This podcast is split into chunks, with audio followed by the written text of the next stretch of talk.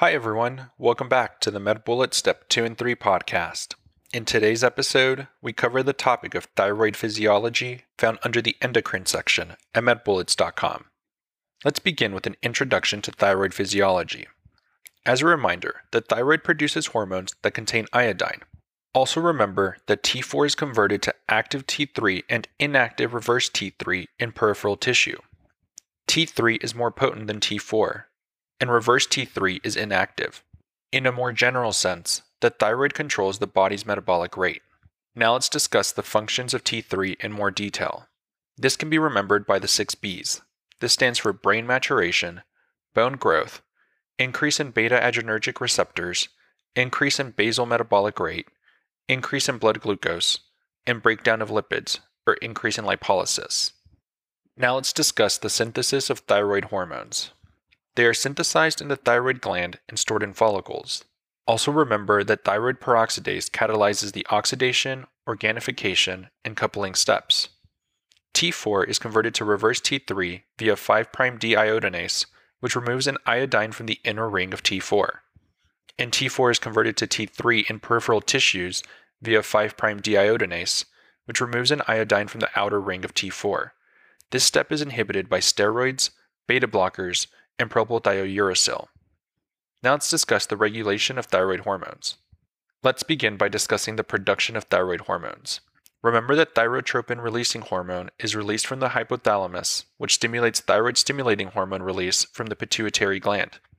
TSH then stimulates thyroid follicular cells to produce T3 and T4. Also remember that in cases of papillary thyroid carcinoma, patients are often treated with levothyroxine after thyroidectomy such that TSH levels are suppressed in order to prevent TSH stimulation of any remaining malignant cells. Now let's discuss the negative feedback loop. Remember that free T3 and T4 cause a decrease in TRH secretion, which decreases sensitivity of the pituitary to TRH. And lastly, remember that bound T3 and T4 are inactive, so thyroxine binding globulin, or TBG, binds to T3 and T4, making them inactive. Now that we've discussed the major points relating to thyroid physiology, let's walk through a question to apply what we've learned and get a sense of how the topic might be tested. For this question, consider the following clinical scenario. A 53 year old man presents to the clinic with a slowly enlarging non tender mass in his right anterior neck. He reports no dysphagia, difficulty breathing, or changes to his voice. He also denies heat intolerance, palpitations, tremors, or diarrhea and is otherwise healthy. On presentation, his temperature is 37.1 degrees Celsius or 98.8 degrees Fahrenheit. Blood pressure is 130 over 84. Pulse is 86 beats per minute. Respirations are 12 breaths per minute. And oxygen saturation is 99% on room air. Bedside ultrasound reveals a 1 by 2 centimeter hypoechoic nodule with microcalcifications in the right thyroid lobe. This is biopsied and pathology demonstrates round, concentrically laminated calcifications. What is the most appropriate next step in management? And the answer choices are Choice 1, levothyroxine. Choice 2, methimazole. Choice 3, radioactive iodine. Choice 4, repeat ultrasound in 6 months. Or choice 5, thyroidectomy followed by radioactive iodine.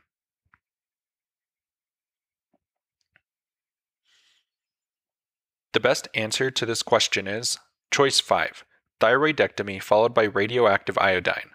This patient who presents with a slowly enlarging neck mass has ultrasound findings such as hypoechoic nodule with microcalcifications and histology findings such as concentrically laminated calcifications, which are also called psammoma bodies. This is all consistent with papillary thyroid carcinoma. The most appropriate next step in management would be thyroidectomy followed by radioactive iodine ablation.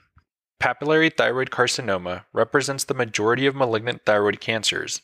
It is slow growing and is found in the hormone producing follicular cells of the thyroid. Typically, patients are asymptomatic and the thyroid tumors are found incidentally on other imaging, such as carotid ultrasound or computed tomography of the head and neck. Risk factors for thyroid malignancy include a history of radiation exposure, nodules with minimal uptake on radioactive iodine scan, female sex, positive family history, firm and fixed solitary nodules, and rapidly growing nodules with associated hoarseness.